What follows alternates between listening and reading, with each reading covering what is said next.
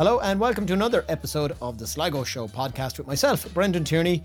Don't forget, check us out on Facebook, Instagram, and YouTube. Be sure to leave us a like and subscribe if you like what you're seeing.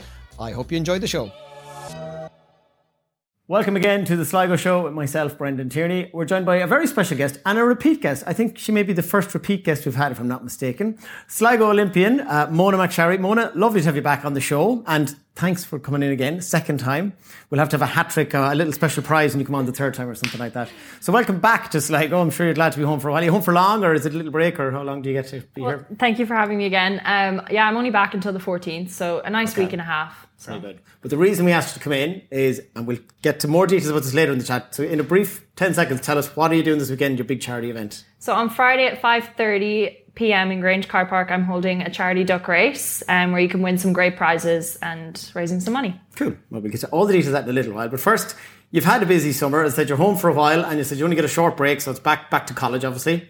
And uh, I see on your social media, there's no break from training at all. It's. Do you ever take a week off, a month off? Is that possible? Yeah, I mean, I haven't. Um, Sean's is probably the first. I went back to Sean's at SFX. Sean Flannery, yes. yeah, yes, yep. um, yesterday, and he put me through my paces. But I haven't really done anything activity wise since European. So I did get a good week and a half off of Okay, like working okay. out. So it was nice. So that was yeah, you enjoyed that. And Yeah. big, amazing. uh, If you follow Mona on social media, you'll want to move to her home house in Grange because the food is unbelievable. There's restaurants, and like it's just it's a, a absolute feasts all the time. So I'm sure you're enjoying all that at home as well. So as you said, you had a very busy summer with European Championships, and I mean, I'm sure, and I know you're a very competitive person. Like, did you get to where you hoped? What were your targets leading into it? You know, how did it all work out in your opinion? What, what, were you happy or not? Yeah, I mean, I I think the best way to put it is I made steps. I Mm. took steps forward, but maybe not as many steps as I'd wanted. So um, the goals that I'd set my, for myself, I probably didn't hit. Um, just as I didn't swim just as well as I had hoped, but again, I swam better than I ever have at Europeans. So that's you know that's still a positive. Yeah. I just I kind of hope that I'd be a little bit further ahead. But you know the line's not linear, and we're not constantly moving up. Yeah, yeah, yeah. So it's important to take that into And it's such consideration tiny too. margins too. So another, just on another day, it just it, it, Yeah. goes your way. Like you know. Exactly. Uh, and I mean, three finals in one week. Uh, was that a plan? Did you think that happened when it happened? Were you like, oh my god, this is going to be really hard, or were you like, this is fine? Well, you, this is this is okay. Yeah, I mean the way they set it up is that like nothing's ever overlapping, so it's normally okay. You know, you do if you are making finals, you're normally going for whatever six days straight without a break. So it is tough mentally like that, but it's not that you'd ever have multiple swims on a day. So you know, I kind of did anticipate to make at least. I think the 50 final was probably the most surprising for me. Oh, okay, okay. So that's a little highlight then, I suppose. You're, Yeah. it's always uh, moving up as you go along and, Yeah. and reaching new targets.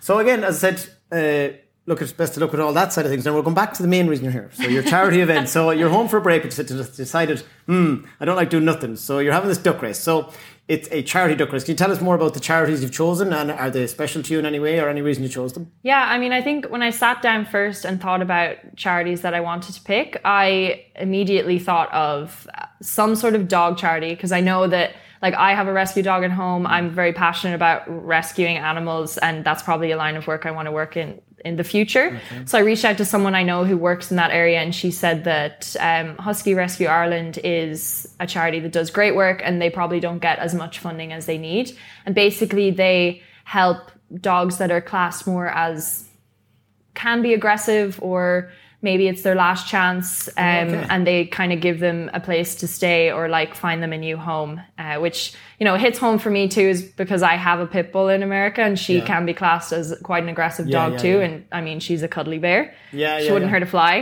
um, so that's one of the charities and then the other one is jigsaw which is a mental health charity and again like i think mental health is something that almost everyone is going to struggle with at some point Mm. in their life and as an athlete it's a huge part in swimming well and performing well and you know feeling good and so that was the other one that i wanted to focus on And it is too. more focused on youth, isn't it, uh, Jigsaw? Yeah, well? yeah. yeah, yeah, yeah. Okay, well, so that's uh, very admirable of you. So that's great. People know who they're going to be giving their money to.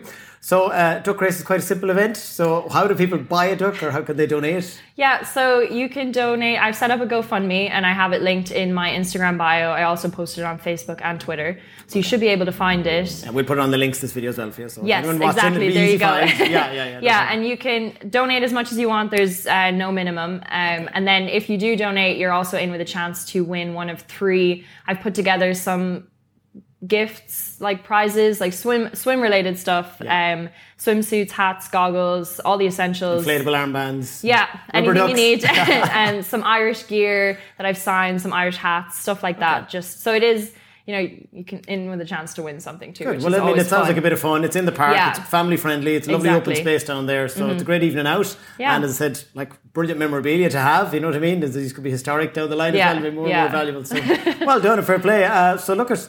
Thanks again for joining us. We said we wouldn't keep you too long. We knew you were supposed to go to the gym earlier, then you cancelled that.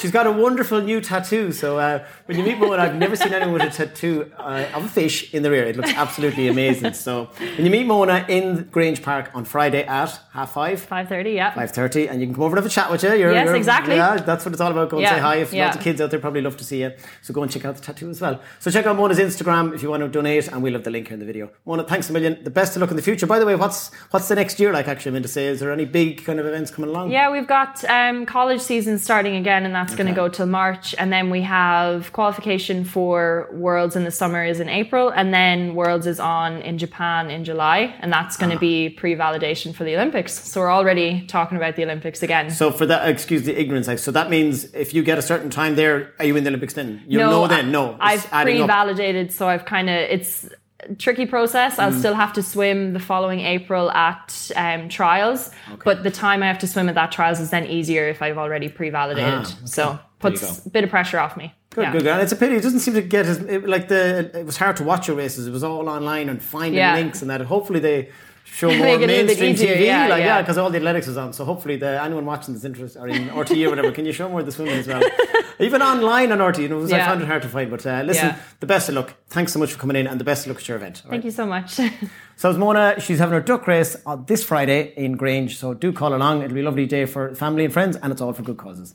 Thanks for watching. We'll see you all again next time.